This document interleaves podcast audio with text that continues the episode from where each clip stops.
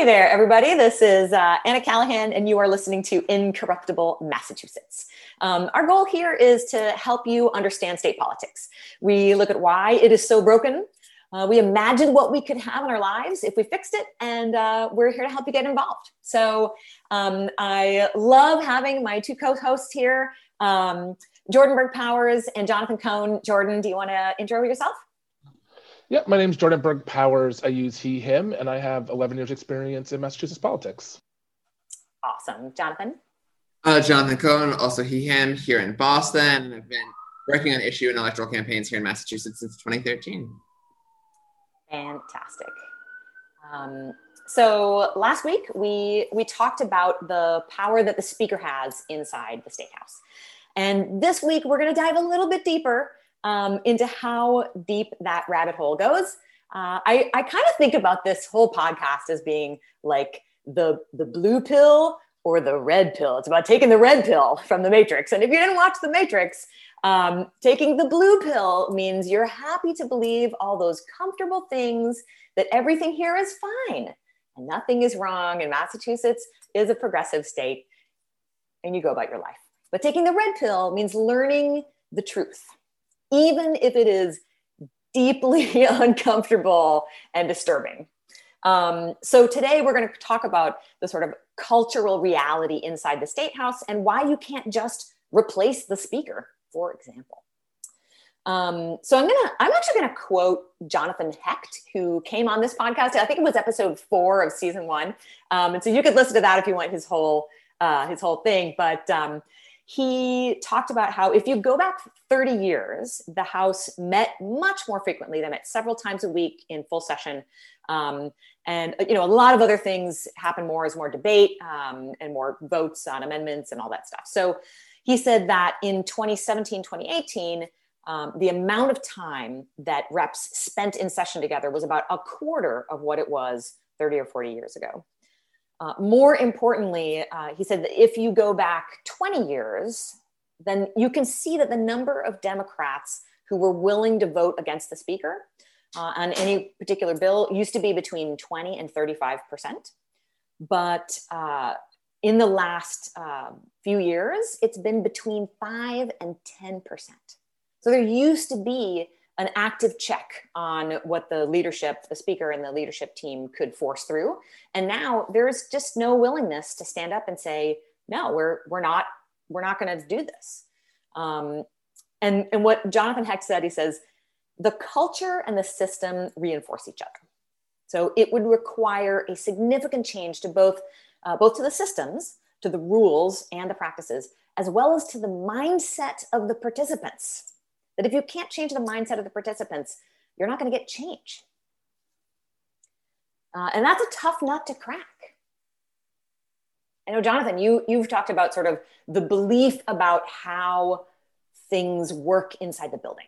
Exactly, because when you, if you think about how it, how a kind of such a culture becomes like becomes deeply embedded in how everything works, what I think about is how Uh, how often state representatives will talk about how how much relationships dominate what happens in the building and how their ability to succeed depends on having good relationships with various other legislators.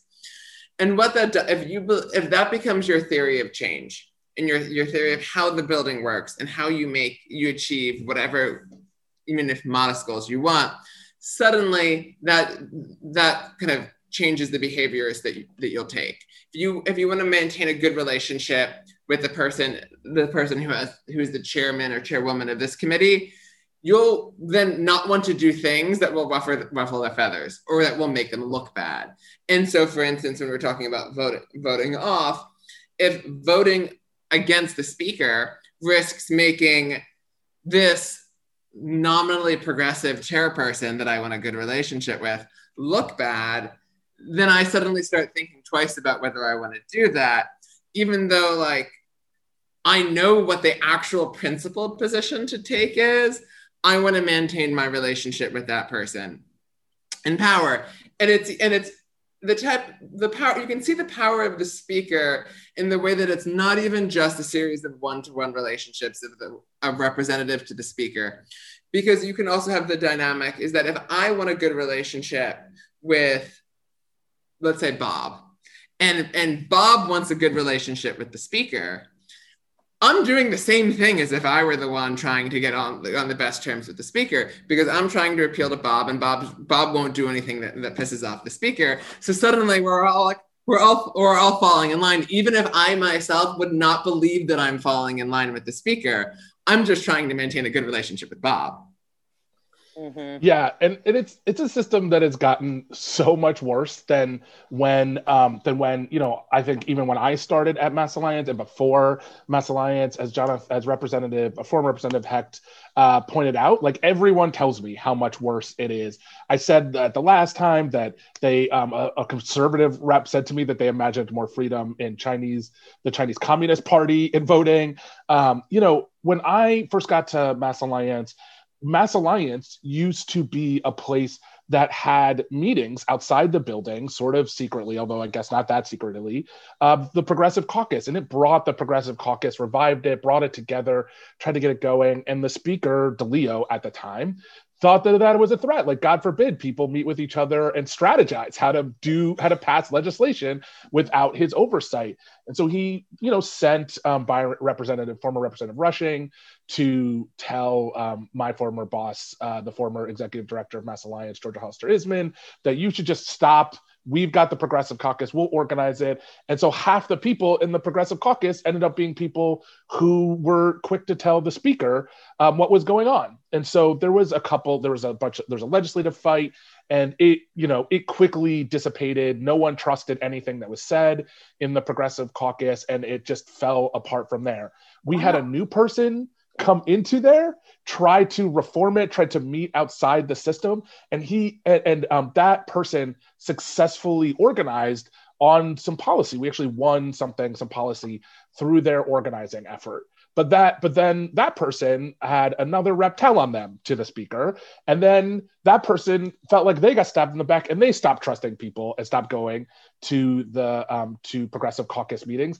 And then that person you know that person's like well i mean i can't if i can't organize because i can't trust anyone and i can't trust anyone i might as well for my district and for the things i care about try to move up into leadership because at least then that's a path right? Like at least that's a rational thing. So you get this self-reinforcing system where because you know the because the the leadership has been able to infect um, such distrust and such negative culture among each other, um, you get this place where no one trusts each other. And to be clear, they shouldn't, because people will trade information for access and moving up. They will trade your faith, like faith in them, with like minuscule opportunities for self perceived power, which is disheartening and disquieting, but the reality. And you know this explains a conversation that i had when i first kind of moved back to the area in 2018 i was so excited. I was like going to you know all these meetings and i went to a meeting with some state reps and i talked to one of them afterwards and i said hey like you know let us know um, what the progressive caucus is planning because like we can be your boots on the ground like we can help you uh, you know build demand for the policies you need and we can help you get the word out i mean you know we do all this stuff um, at the time, I was talking about our revolution. Um, and what I heard was, oh, yeah, the Progressive Caucus is like just a joke, complete joke. It's people who get together where there's always a few of those people. The only reason that they're there is to run and tell the speaker and stab everybody in the back so that we all get punished. And I was like, what? My mind was like, I couldn't believe it. I was like, no, like that can't be true. But it sounds like that's what happens. So, so this kind of reminds me of I remember hearing somebody having made made the joke before about the time at which the the U.S. Communist Party had shrunk to the point where the only people attending meetings were the FBI agents spying on the communists. There's kind of that like if the if, if a good share of the people attending the meetings regularly are only there as informants, it you lose that you can have some decent like policy discussion, but you're not having organizing That's for sure. Um, I know. So I've interviewed a bunch of former state reps, people who aren't state reps anymore, but were within the last 10 years or so. Um, and one of them said that in 2015, that was when the speaker ended uh, his own term limits, which were part of the reason that he got elected was because he was going to have term limits. And then he, of course, once they came up, ended those. That was DeLeo. Um, when he got those term limits, at, at, the same time, they also increased the pay for all these, you know, chairs and co-chairs. Um, but this state rep said that the worst thing that happened was that it increased the number of paid uh, leadership positions to 80. And, and, you know, their their phrase was, you know, why would anyone ever dissent again? Why would anyone ever dissent again?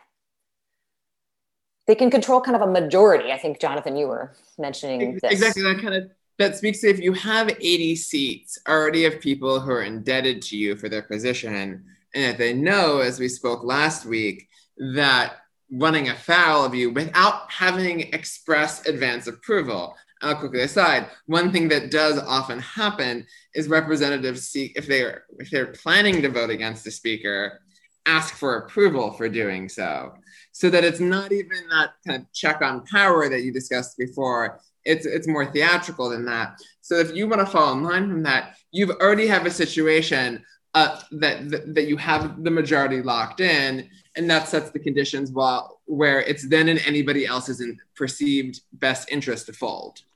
Yeah, yeah. So for folks who don't know, 80 is a majority in the state house. So if you so you have only 160 reps, and if 80 of them their pay is linked to being loyal to the speaker, then you've built in a system whereby they will always have the majority. Yeah. And I, I do also want to add a little bit to our list. Last time we did like a list of what the speaker controls. Um, and uh, I was looking at my notes from some of these uh, former state reps one of them went through like a long extensive list of the ways that the speaker controls your life as and your ability to do your work as a state rep. So things we mentioned last time are like whether you're a chair or co-chair um, which is you know in a way allows you to to partially control the agenda of those those uh, committees. What your pay is because you know you can increase your salary by 20 30 40 50 60 thousand dollars um, how many staff you get, where your office is, and where you sit in the chamber. The things that we didn't mention last week that I kind of dug up in my notes are um, they control your committee assignments. So, like which ones you're even on.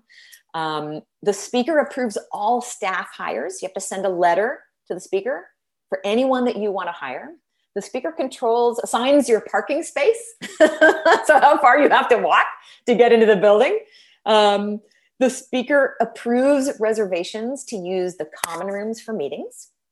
The speaker decides who gets to travel for meetings paid for by the House. Um, the speaker gets to appoint people to commissions, and the speaker gets to determine whether you can be on any official speaking programs.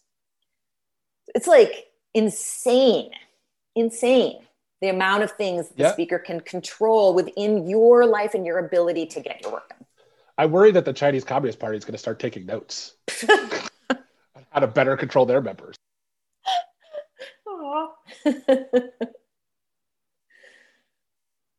so, um, Jonathan, I know you have. I love the way that you talked about it, um, which was like people get convinced that what it's about is um, relationships inside. Yeah, because as we were noting before, that you can really see that about how it's it really just to speak to the the re, the self reinforcing nature of, of, of, the culture with that about how if you have so many uh, if you have so many incentives stacked up to say that you want that you want to fall in line, you want to fall in line with the speaker that you want to fall in line with those who are trying to fall in line with the speaker.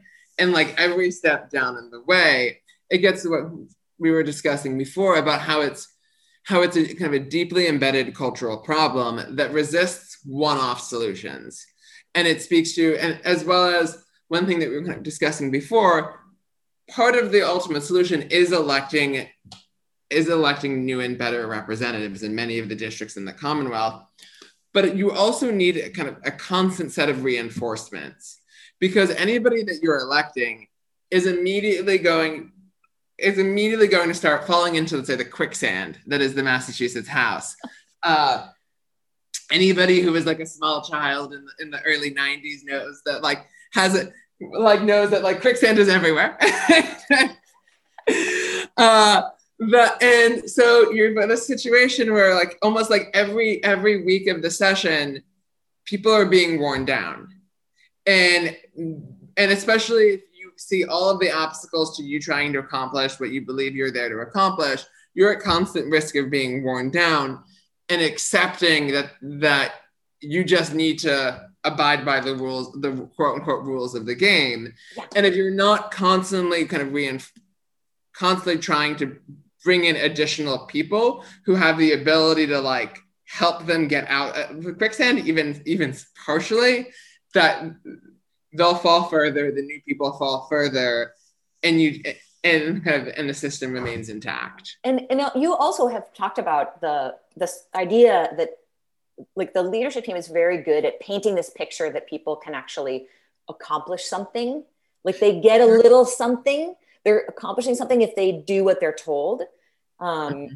and, and you've talked about how like how small those things are and how how they exactly because it, it's the case where say, reps will develop a theory of change that that it's not it's just it's not 100% false but it's not quite true either. And so it exists in that space where there's an internal logic of knowing that oh well if i got this earmark from my district right because of because of take because of voting against things that i co-sponsored got, got me these earmarks in my district it shows that i have actually succeeded at something that i've wanted to do or if this this bill of mine managed to finally get in at the last moment. And it did. You managed to get a real, you managed to get a tangible small win, but your larger ambitions out of the building, if you have them, not everybody does. And that's also part of the problem that many of them have their greatest ambition in life is to cut a ribbon at, at some new new opening in their district. But if you do have larger ambitions, those small wins and and kind of accepting that as enough become makes it harder to achieve yeah. achieve anything more ambitious as well as it also creates a dynamic where one could even even accept that if you were to be a rep and you accept that you're going to take a small lanes a, a small wins perpetually foreclosing off the ability of, of the changes that make big wins possible strategy you you could say okay you accept that road and do it but at least allow others to embrace an alternative strategy and to recognize that they want to ultimately help you to achieve more in the possible uh, more down the road that won't happen either because of the, the dynamics of the person who is accepting that that path of, of small wins and foreclosing upon lo- long-term gains will likely view it as a personal offense of that other person's strategy, as well as so you'll have that dimension of it of a they think that that will make them look bad, so don't want somebody else taking that strategy. They also even as we talked before, even if they, they view themselves as being well-meaning, could likely in that type of paternalistic, almost let's say the maternalistic way, oh, you don't want to do that, you'll get nothing. Uh, type way of try to bring bring that those people further and further in, and so it just ends up re- kind of reinforcing that culture that makes actual systemic change of the scale needed increasingly difficult. Yeah, and it, let's not leave this podcast without talking about how we fix this thing, right? So it's it's yeah. not impossible. Yeah, I mean, I guess I'd say I've I've talked to a lot of people who think um, you know, really what we need to do is fix the systems or the culture. And I am always suspicious of those things. I've, I guess, long believed that what we need to do is just replace the speaker, this toxic system, with a progressive who will be a little bit less toxic, right? Like that's, I think, my very, very, um, at this point, um, cynical belief on what is possible in the Massachusetts State House. Um, I hope I am wrong. I deeply hope I'm wrong, but I am cynical about them being able to reform themselves um, in any sort of real way. I actually believe that where there is hope, where there is a way that we can fix this system, is with us. Like I just think, you know, there the way that we will fix this broken system is for us to actually fix ourselves and have a functional outside the building community where when people do things, we thank them for doing the right things. And when they do the wrong things, we say publicly, you did the wrong thing. And we don't just say it to ourselves, we don't just say it on Facebook, although I will say those are critical parts to good communications. We are saying them to the local media in their communities, and we're calling their voters in real time and talking to them about the good things that people are doing and the bad things that people are doing. Not because we like or dislike somebody not because they're the you know they're bad or good but because you need people to know voters to know when people do good actions and when they do bad actions. It's really simple um, and it's a you know it's the way most functioning states have a functioning outside their um, their elected bodies, right? Like that's how you function as a community. You inform voters and let voters sort of say, "I didn't like that," or "I did like that," right? And you rest your future on those things. So the power is with us to fix this thing. Like you know, there are things that we can do. We should have better um, we should send elected officials who understand this broken system and are interested in not just being a part of it, but are interested in going there and sort of being outside the system for a little while till we can get enough people to take it over or to fix the culture right? But we also need to fix us and we really need to be focusing on what are we doing to pressure them to do the right things and not ourselves replicating or being a part of this really broken system. Yeah uh, i i think i'm probably as cynical as you um, because I, I think in addition to having an engaged public, I mean, I knocked on doors, you know, as a state rep candidate last cycle. And what I heard over and over was no one has ever come to my door to talk to me about state politics. I heard people just outraged. People were like, what? I had no idea. And these are people who vote in, they know everything about national politics and they vote in their local elections. Like these are not disengaged people. So the like number one, I totally agree with you that we need an engaged public, like for sure. Like people need to understand that like we could be having a, an amazing, wonderful life here in Massachusetts, and it is the failure of our state government that we are not. Um, but I also believe that we're not we are not going to bring the reps we have back. I, I think we need to replace a ton of people with a group that has been trained in the culture and in how to work together and not like rat each other out to the to the speaker and to the powers that be. Um, and who have deep relationships with you know their own constituents and with a you know a coalition of partners um, statewide as well. But i think i think it can be done. I think that we just uh, you know get everybody focused on state politics and um, make it happen. That's my theory. Jonathan any thoughts about that So one, one, one idea that your comments uh, gave me was how it would be very fun to get state rep to videotape candidates uh, for state representative giving messages to their future possibly elected selves uh, about what they would say to them if, if, their future selves start parroting all of the bad excuses that they're criticizing on the, on the campaign trail uh, and then whether you, whether you tee it up with some specific lines that they might end up saying, or just allow free form, it would be a fascinating exercise to do, and as re- and kind of have that type of reality check and grounding that it, that I think is so important uh, for for politicians really at all levels to keep. Great, we'll we'll make them do that next time. Thanks to you both. We'll see everybody next week. Thanks so much.